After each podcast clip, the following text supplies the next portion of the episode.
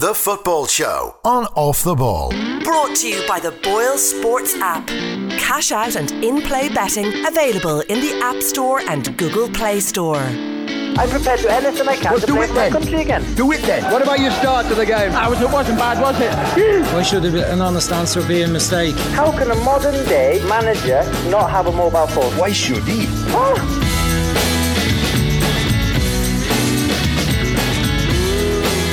So Gabriel Jesus has scored his second ever hat-trick for Manchester City. It's 5-0 against Burton Albion, an hour on the clock.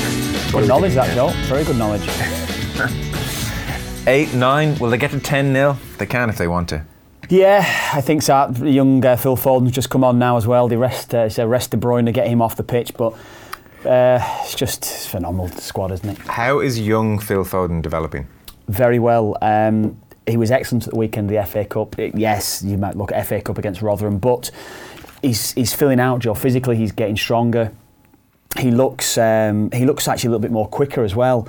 He's brilliant at running with the ball. That was always his biggest strength when I saw him as a kid as well playing. But he's physically now he's able to cope, I think, with the demands of more football. I think that's the way it is with him. And he's getting nurtured. We spoke last night to Pat, didn't we, about Hudson-Odoi and what's the story with him? There was actually talk of Foden leaving. Not leaving, but going out on loan.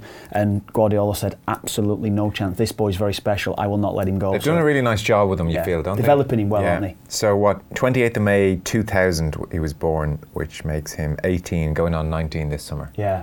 He's coming into a good age. Yeah. He's getting a nice amount of minutes. You look at maybe how he's from a background at Barcelona, isn't he? Guardiola, of course, and how they developed the players.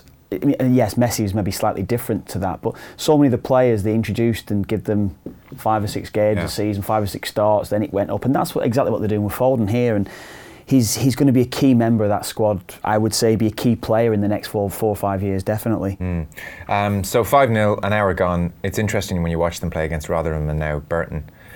You obviously appreciate how wonderful they are anyway in the Premier League, week in, week out, and match of the day. But there is something akin to watching, you know, sometimes when they do the old pro-am at Pebble Beach in the golf, and you become slightly immune to just how good the golf swings are of the professionals, you know? And then once a year you watch them at Pebble Beach where they're playing with 15 handicappers next to them. And it's you suddenly just realise, my God, how good they are when you see normal people trying to hit golf shots right next to them. And there's a touch of that here when you think all of these players for Burton were pretty much the standout players in their school. You know, these lads were unbelievable. You've never seen anyone like this fella. Yeah. And they've gone up and they've had a good career, I'm sure, with Burton. And they actually look like they can't play football. They look like they can't play football next to City. Played at high standard. I know John Brayford, the fullback, is Jesus in for number four. But they've cut them open there again. There it is, 6-0. Yeah.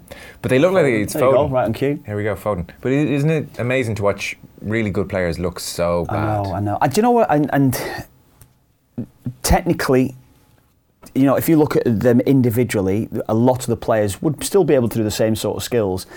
What it comes down to, and I wouldn't want to be critical of Nigel. I know that Nigel's done a great job there at Burton, but I think you've got to have something different when you play against these teams. And City have such a way of playing where the movement is phenomenal. Every single time there's players beyond the ball, there's players in support behind, there's players out wide. So many options for the City players, whoever's on the ball. Whereas Burton don't, you know, I say, we're not going to fill them with detail, but there's got to be a plan without the ball rather than just retreat. There's got to be a time when we go and press, retreat to the halfway line, but when they step over the halfway line, can we go and engage? There hasn't been that. For people who didn't catch earlier in the news round, you were saying you've played briefly under Nigel Clough, and he's probably a bit like his father maybe in that details are not what he's all about. It's not a detailed plan. Oh, Mr. Sitter as well, just Mr. Sitter there to go 7. David Silva, what a bad player he is. That's his way, and do you know what? I liked actually playing under him. I did. It was certainly a different way, but the organisation and the shape of the side, concentrating on opposition. No, there was none of that. There was none of that preparation for opposition. Not a Roy Hodgson or a Tony Pulis. No, none of that. None of that was never. You know, you would never have 11v11s or 11v8s and work on the shape of the team, attack v defences and things like this. You wouldn't necessarily be doing that on a regular basis. No, a lot of drills, a lot of sessions. You know, you might do shooting sessions, you might do passing sessions, you might do, you know, sessions in, you understand, which like passing, sure, all these sort of things, but not necessarily with a plan ahead of your weekend fixture or your midweek fixture, whatever it was going to be. So, but he's got a way. He's got a way of talking. Sometimes it can be very, very harsh. The one thing I know is one of the most harshest critics of players that I would have come across, how he talks to players. But I liked him. Echoes of the father there. Yeah, I liked working under him. Right, I did. I really did. I know I had a short spell, my back went, and I ended up then going back to Hull. It was a loan spell, but I would have stayed the season if my back hadn't have gone. Okay. Well, 6-0 as things stand. There's no real shame in that against this Man City side. 65 minutes on the clock. Yeah, this could be anything though. That's yeah. Let's go to Tom English, Chief Sports Writer with BBC Scotland. You're there, Tom? I'm here, Joe. Great to have you with us. Thanks for holding on there. So I guess we want to talk about this real, genuine rekindling of the old firm rivalry. Obviously, there was a rivalry there regardless, but we've had Rangers beat Celtic over the Christmas period, the first time they beat them since 2016. They're both on 42 points, albeit Celtic have a game in hand. However, it's all pretty interesting again. I mean, I'm sure you guys were interested all the way along, but for the more casual observers like myself outside the country, the combination of Stephen Gerrard versus Brendan Rodgers plus a decent showing from Rangers this season means things are pretty interesting. Yeah, a lot more interesting, Joe, this season than they have been for a number of years now, when Rangers or Celtic were just running amok. Rangers weren't at the races; they weren't even in the league for a number of seasons. And it's not just Rangers. I mean, Kilmarnock are having the season to beat all seasons. In 2018, Kilmarnock won more league points than any other team in the Premiership. More league points than Celtic, more league points than Rangers. So the Kilmarnock story tends to get forgotten outside of Scotland, I think, but it has to be acknowledged because It's an amazing story. An amazing story. And what's prompted their fortunes turning? Oh, Steve Clarke. Steve Clarke appointed. I mean, Steve Clarke, when he was appointed, Kilmarnock were bottom of the league. The club was a really unhappy place. The supporters were protesting. Those supporters who turned up, that is, they didn't have many of them, and there was a club, it was a kind of a soulless club, and Steve Clarke's come in, he's brought in a few players, he hasn't spent a bob, but he's hustled, and he's got a few new players coming in, he's made the guys he has better. Alan Power in the middle of the park has been excellent, unsung hero in this. So that's Scottish football. It's easy to deride it, sure, because it is Celtic and Rangers, but that's a great story, Kilmarnock. And this is Steve Clarke, who we know from the bench at Chelsea. Yeah, Steve Clarke, Chelsea, Mourinho, West Brom. He's been outstanding. Very, very, very clever guy. And I think if and when Brendan Rodgers leaves Celtic, I think Steve Clarke would be a short prize favourite to succeed him. The old firm thing, it is interesting. Stephen Gerrard has made things very compelling here. When you look at it, I mean, you got to wonder, is it because Rangers have advanced or Celtic have regressed? It's a bit of both. Rangers are 3 points better off than at this stage last season in the league. Celtic are 5 points worse off. Okay. So Rangers have moved forward a little bit. Celtic have moved back. That's why there's a narrowing of the gap. Tom, I just want to go back to your point there you made about Brendan Rodgers leaving and Steve Clarke perhaps taking over. But there has been a sense this season, more so than ever, since maybe pre-season as well, that Brendan Rodgers isn't quite happy there, and he has been angling for a way out in some of the things he's been saying. Do you think that is certainly on the card? Do you think it could be before the season's out, or would that necessarily happen after the season finishes? No, I can't see that, Kevin. I mean, you're right. There was a little bit of angst in the summer. Celtic had a terrible transfer window. It was an unhappy place. Brendan Rodgers made no secret of that. He was frustrated that the club was stalling a little bit in terms of bringing in new players. The relationship between him and Peter Lowell, the chief executive, wasn't great. There was an offer from China, a very, very lucrative offer from China, which Celtic knocked back on his behalf. I don't think that went down very well. But he seems to be happier now than he was before, because I think Celtic have looked over their shoulder and they've seen Rangers a lot closer to them than they've ever been before, since the last 6-7 years.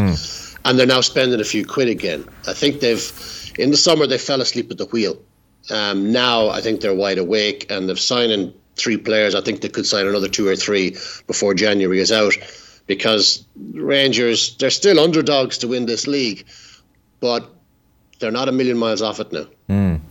Rodgers, as you said, was very openly critical of their transfer inactivity over the summer. At one point he says, you have to be courageous as a club. I think this was after they missed out on John McGinn. We don't want to stand still. We improve in Europe, and in order to do that, it's simple.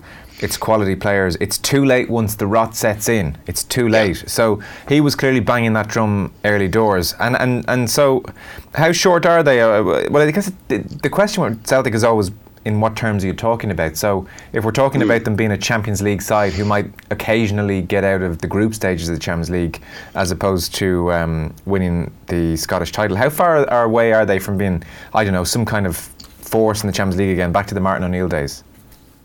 Oh, they're a mile off it. Yeah. I mean, they're a mile off it. I mean, they'd want to get very, very lucky in the Champions League. They have to go through an extra round nowadays. They have to go through 4 rounds now. They only used to have to go through 3 rounds to get into the Champions League. Of course, they didn't do it.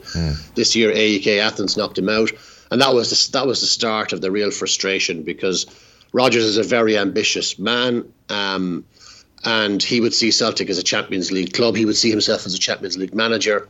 And when they're not signing the players that he wants to sign, the whole relationship becomes a bit testy. And unquestionably, it got testy. At the moment, you know, they would have to invest heavily. Now, they did. They signed Edouard from their centre-forward from PSG for 9 million record transfer. But they didn't do anything apart from that. And there were gaping holes in the squad, in defence, which they did nothing about. So it caused a lot of internal strife, which they're still trying to work their way through. In the meantime, Rangers have inched up on them. Now, Rangers are hemorrhaging money. They lost 14 million quid last season. They're going to lose a lot more money this season. But there is a desperation at Rangers to stop this holy grail of a 10 in a row. Celtic and Rangers have both won 10 league titles in a row. 9 league titles in a row. No one has ever won 10. Celtic are currently on 7. So Rangers are going all in now to stop Celtic winning any more titles. It's going to cost them, but it is making for a very interesting spectacle here. Yeah, Tom, do you know, in relation to, say, the investment ahead of the Champions League, then what is the reasoning behind that? I understand that all clubs have budgets in place, but Celtic over the last 6, 7, maybe 10 years or so, it's been judged on qualification for the Champions League. So why isn't there that investment? Once they win the SPL, as it was, Scottish Premiership now, why isn't the investment going in immediately and a real thought process ahead of qualification for the Champions League? Well, Celtic will tell you the investment is going in. The supporters will tell you it's not going in. They will say, look, we spent 9 million on Edouard.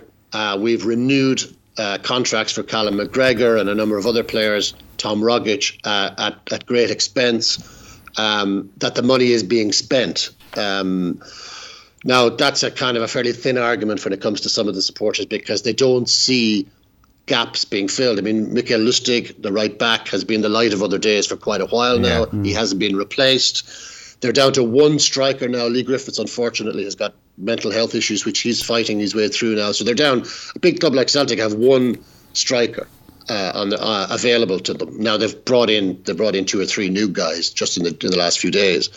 So I just think they've lost their way. I think they've been so far ahead domestically that they just got a little bit sleepy.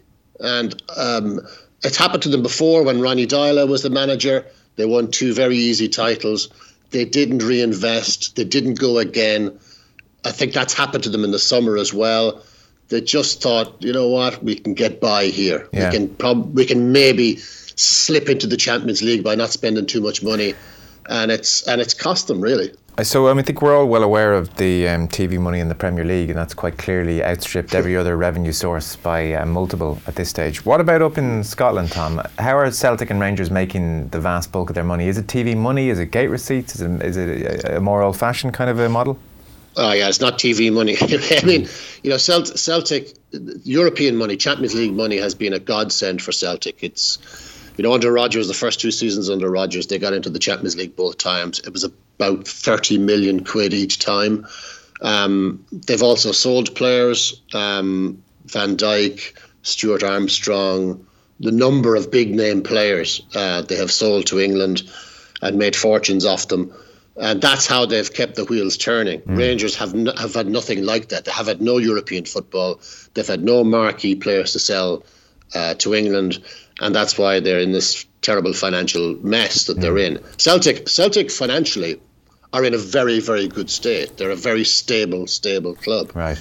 But the fans just want, look, hang on a second, we need to kick on here. There's no point in having 13, 40 million in the bank when we're level with Rangers at the halfway point of the season. Yeah, and just a quick one on Rangers. I'm sort of surprised to hear they're so willing. I appreciate the desperation to not let Celtic win 10 titles, but that they're so willing, given their recent history, to be losing money year on year on year.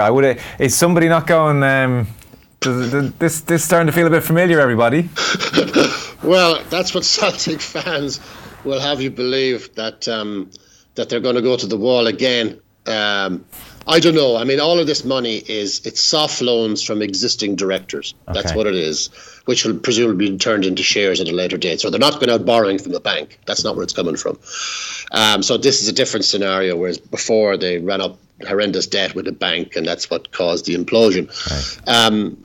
This time, but it's from Dave King and it's from the various other directors around about the chairman, pumping money in to stave off this, what they would call an Armageddon of Celtic's 10 in a row. They need, for Rangers to do anything, they need to win the title, they need to get back in the Champions League, they need that 30, 40 million revenue to go out, buy players, and then buy in young players and then sell them on as Celtic did. The Celtic model, the Wanyama way. Buy a player in for 2 million, send them off for 15, 20 million.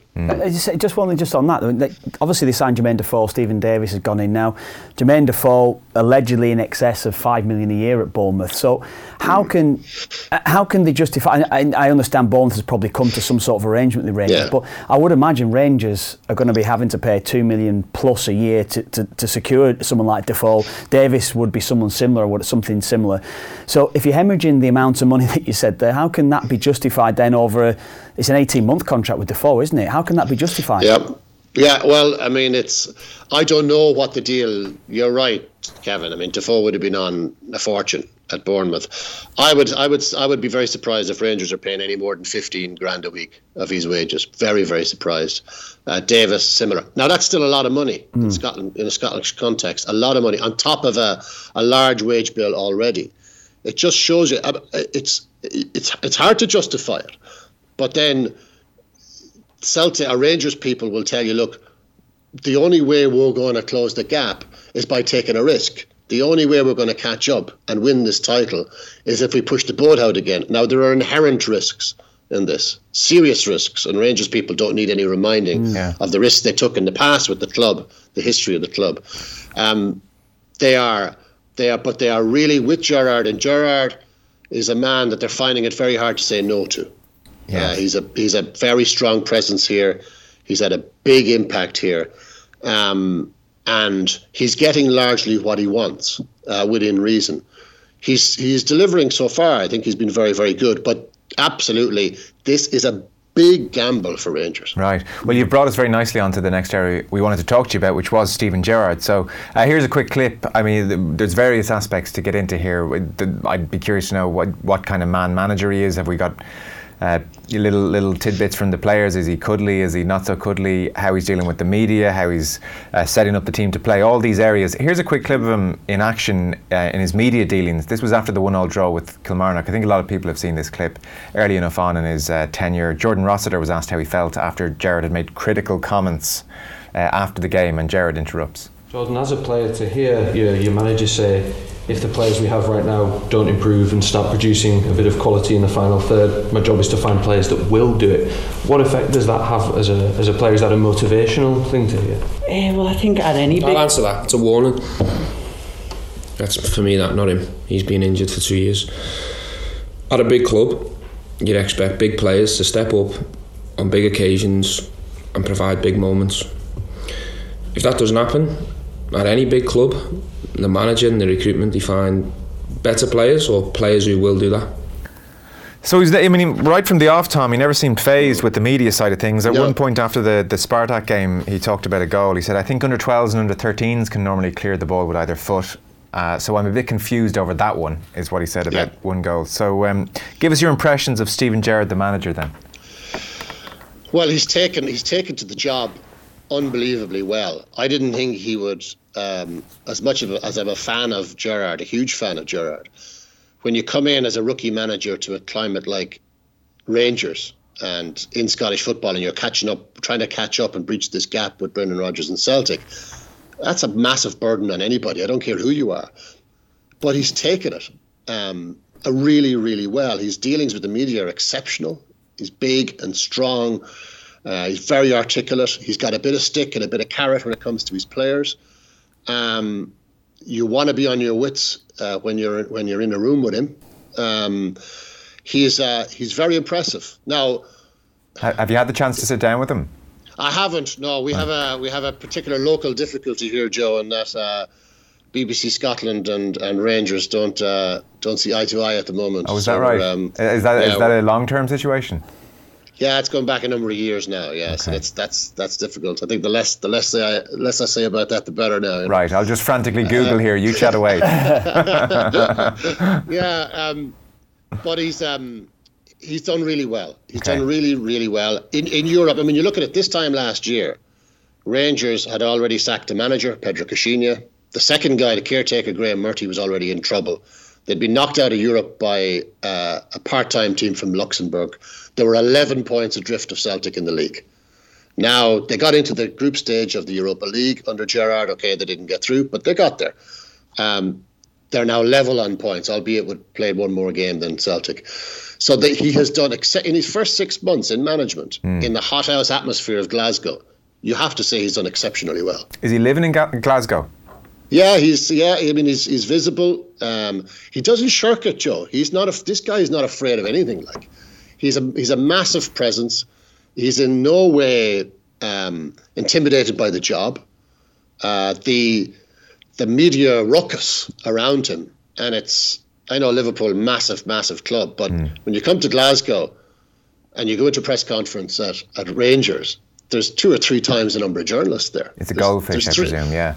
It's incredibly intense. Rodgers says, anybody who comes to Scotland says that it's incredibly intense. And at Rangers and at Celtic, you're not allowed to lose a game. If you lose a game, it's an absolute crisis. And there's about 6 pages in every paper the day after analysing why has this crisis unfolded.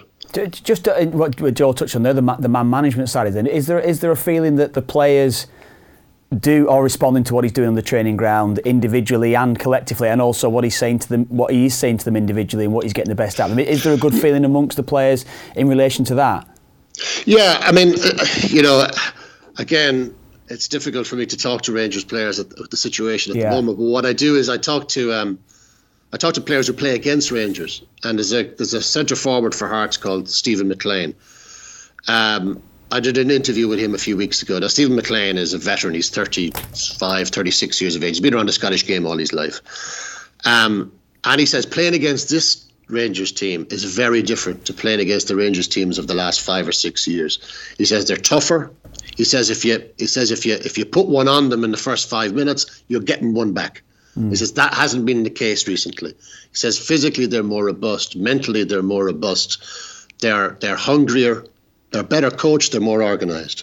So I think that Gerrard thing, where throughout his career, where obviously he had infinitely more class than any of these Rangers players as a footballer, but that steel that he had, he's definitely brought that to them. Now, whether that's enough, I doubt it, to win the league, but certainly in the first half of the season, it's been enough to close the gap. And is it attacking football? Is it pragmatic? Would he have a defined style just yet?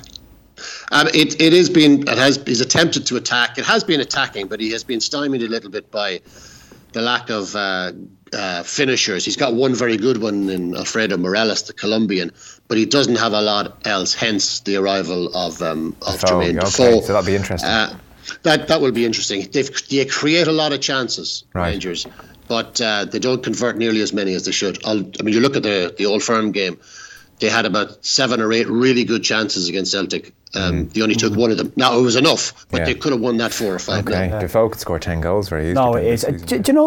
One thing on the ticketing issue as well, Tom. Just at the start of the season, Rangers announced that they're only giving Celtic fans 700 tickets. Celtic then announced that for their first game of the season at Celtic Park, there'll only be 700 tickets available to Rangers fans. Is there any light at the end of the tunnel for fans in this one? Are they going to sort it out between the two of them, or is this set in stone now going forward? Kevin, I'm not sure we'll see anyone turning back on this. Is this just stubbornness then? Is this just basically not? Yeah, it's two clubs just kind of fed up with each other, and one club reduces the allocation, and then the other club says, "Oh well," under pressure from their own fans, says, "Right, we're going to have to do the same." It's tit for tat. It's a bit petty. It certainly takes away from the atmosphere of the Old Firm game.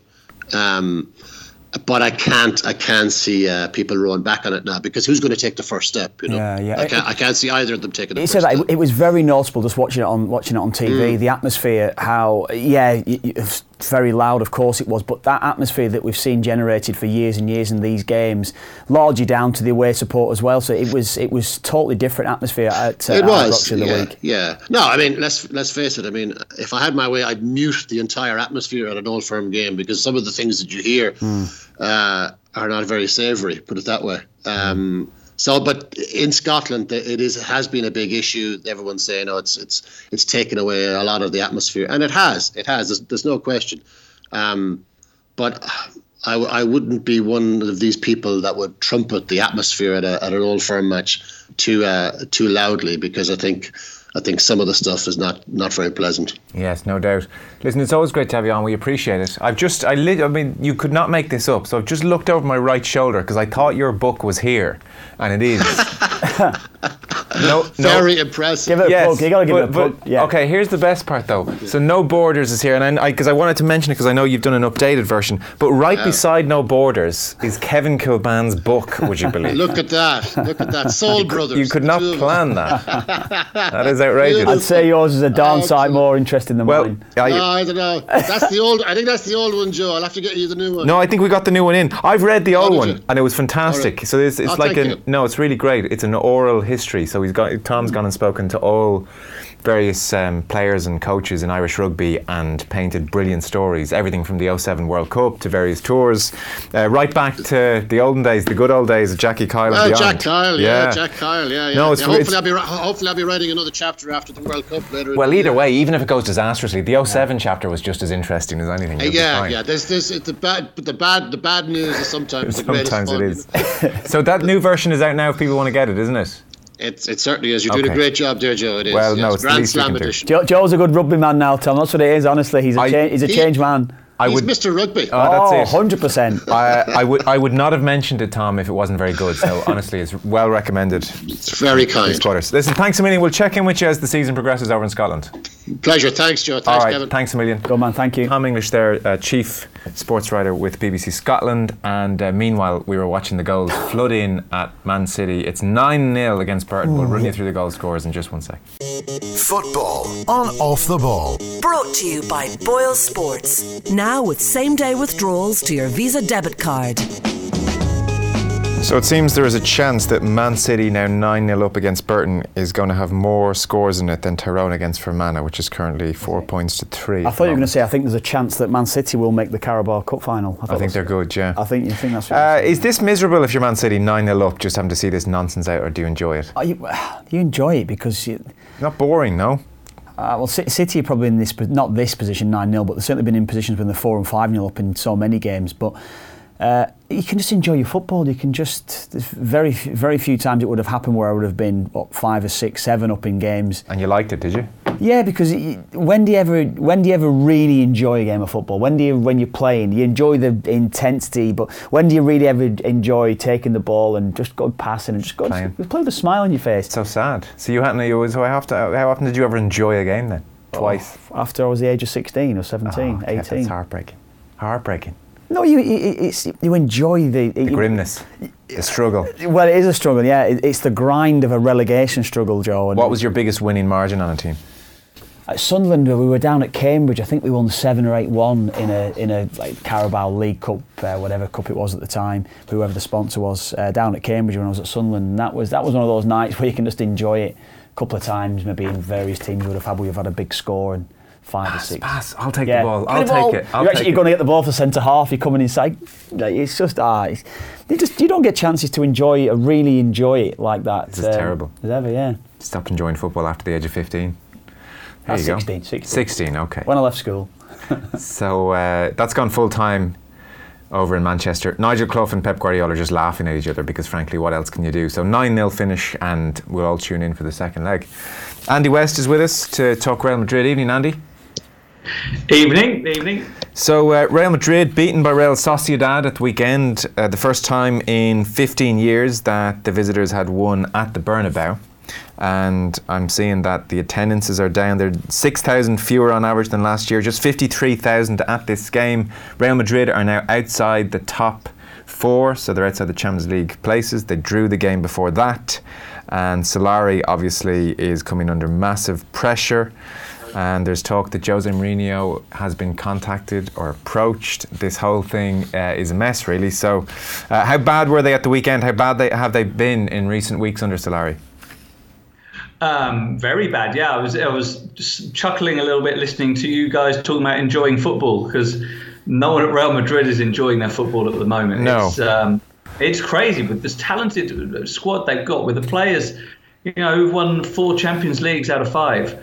They're just producing some shambolic performances, really.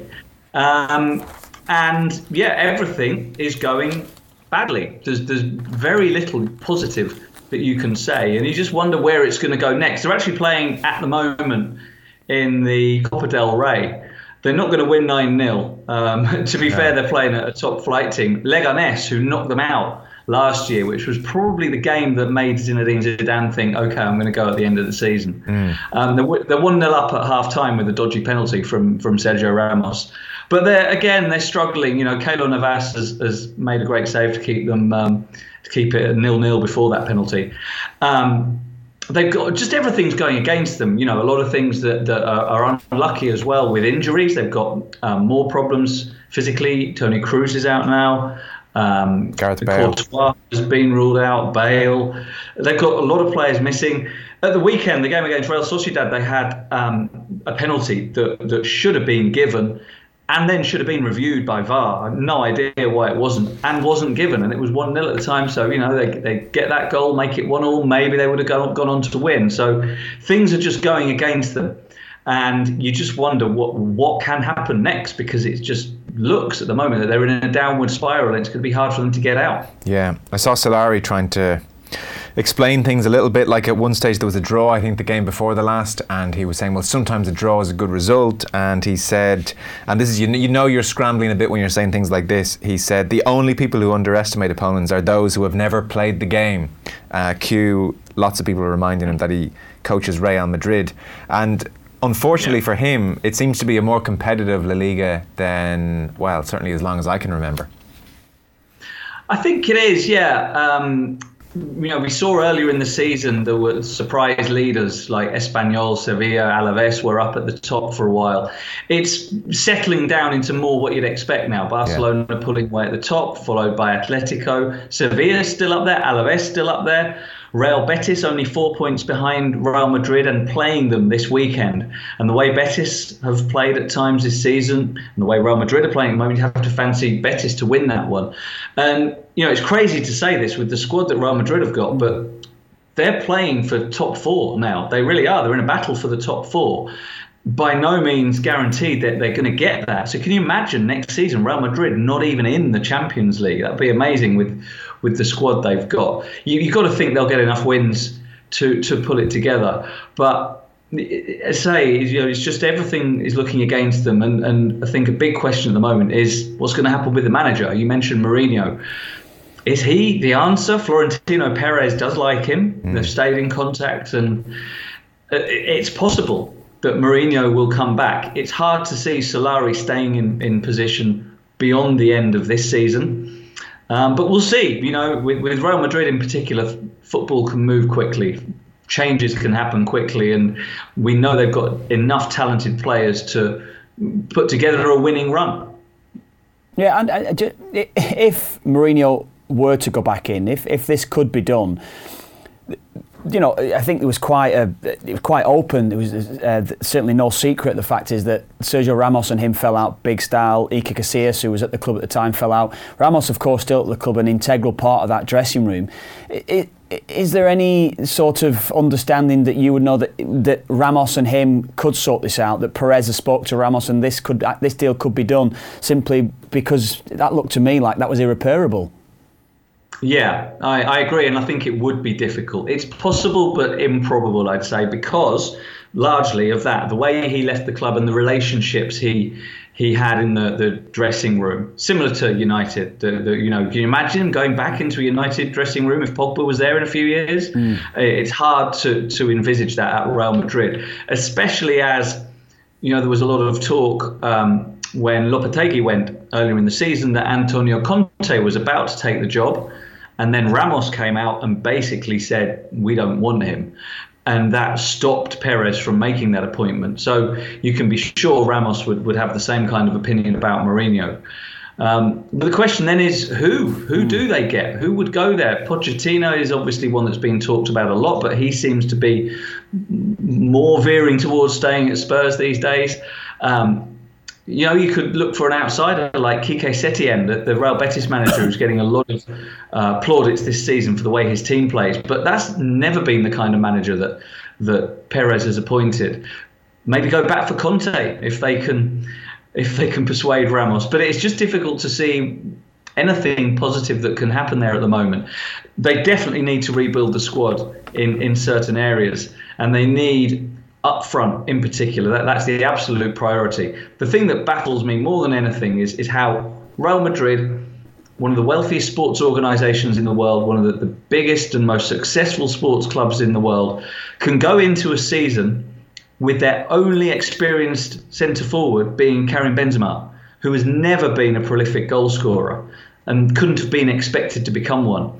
It's just that's made such a big difference. In the past, the last few years, they've often not played well, but they always had Ronaldo to bail them out. Now he's not there, and it's just such a big gap up front, though, that lack of goals. What did happen at the end of the season? When Zidane left, and talk of Modric leaving, and you left with Benzema, just say up front. Then what has gone on? You look at the talent throughout that team. They still got the same players essentially that won the Champions League last year. Yes, no Ronaldo, but they've still got a core of that team that's done so well over the last 4 or 5 years. So what is going on really there at the club in general then?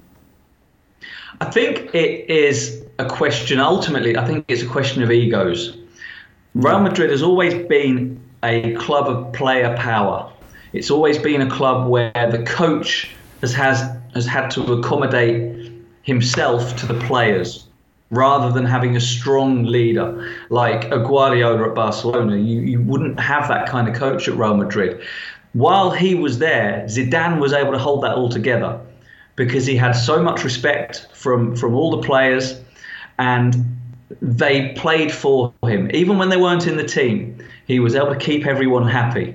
When he left, and he left at the right time, knowing that things were just starting to fall apart a bit, especially with Ronaldo leaving, all of that went, all of that harmony in the dressing room, that togetherness that Zidane instilled, just disappeared, and it became a dressing room of egos again, which it had been, under Mourinho towards the end, when everyone rebelled against him and nobody pulling in the same direction together. Mm. And I think that is the biggest single thing.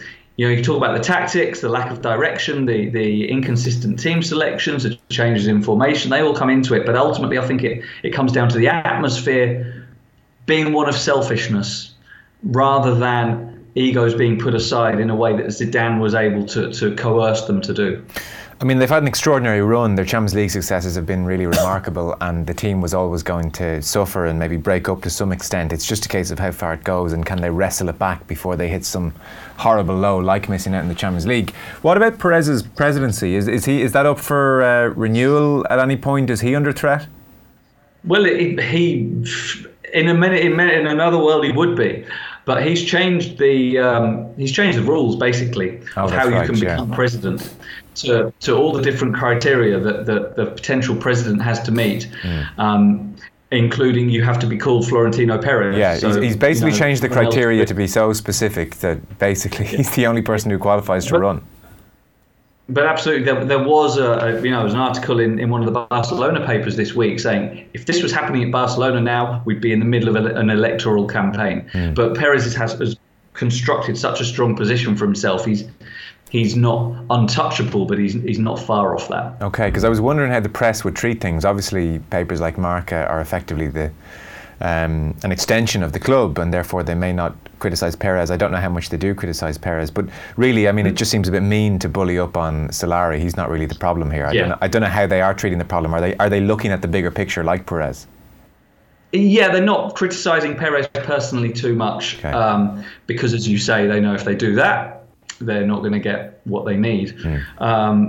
But they're not criticising Solari too much either. I think everyone realises he's just been thrown into this situation with absolutely no experience of management anywhere. And it's a tough one for any manager to deal with, let alone someone who's never managed before. So he's getting let off quite lightly. And there's no real one thing being blamed. It's just an accumulation of everything, and injuries and players losing form, maybe staying too long. Everything's coming together in a perfect storm, an imperfect storm. Yeah, it sure is. Listen, Andy, thanks a million.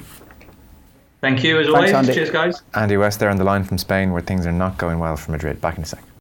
Football on Off the Ball. Brought to you by Boyle Sports. Now with same-day withdrawals to your Visa debit card. Now, earlier on, we asked you to identify our mystery voice. It was, of course... I'd have no problem at all in making a good sandwich. And what a voice it is. Mihola Murhertig, and congratulations to Dennis Conlon. You had to spell Murhertig correctly, I understand, to win this competition. So you've won the entry to for himself and a friend in a Quest adventure race of your choice. And Dennis, you're also in the draw to win a weekend in Kenmare. For more information, you can go to questadventureseries.com. Brian O'Connor on Twitter. Would @KevinKilban77 have ever considered playing for Rangers if they came knocking for him as a young fledgling player and there were no other offers on the table? A big paycheck as well maybe might swing his decision, perhaps? I think it's very obvious the answer is yes, of course he would. Do you really believe that? If no other club was coming for you and you were a young player, this was your only chance to play professional football.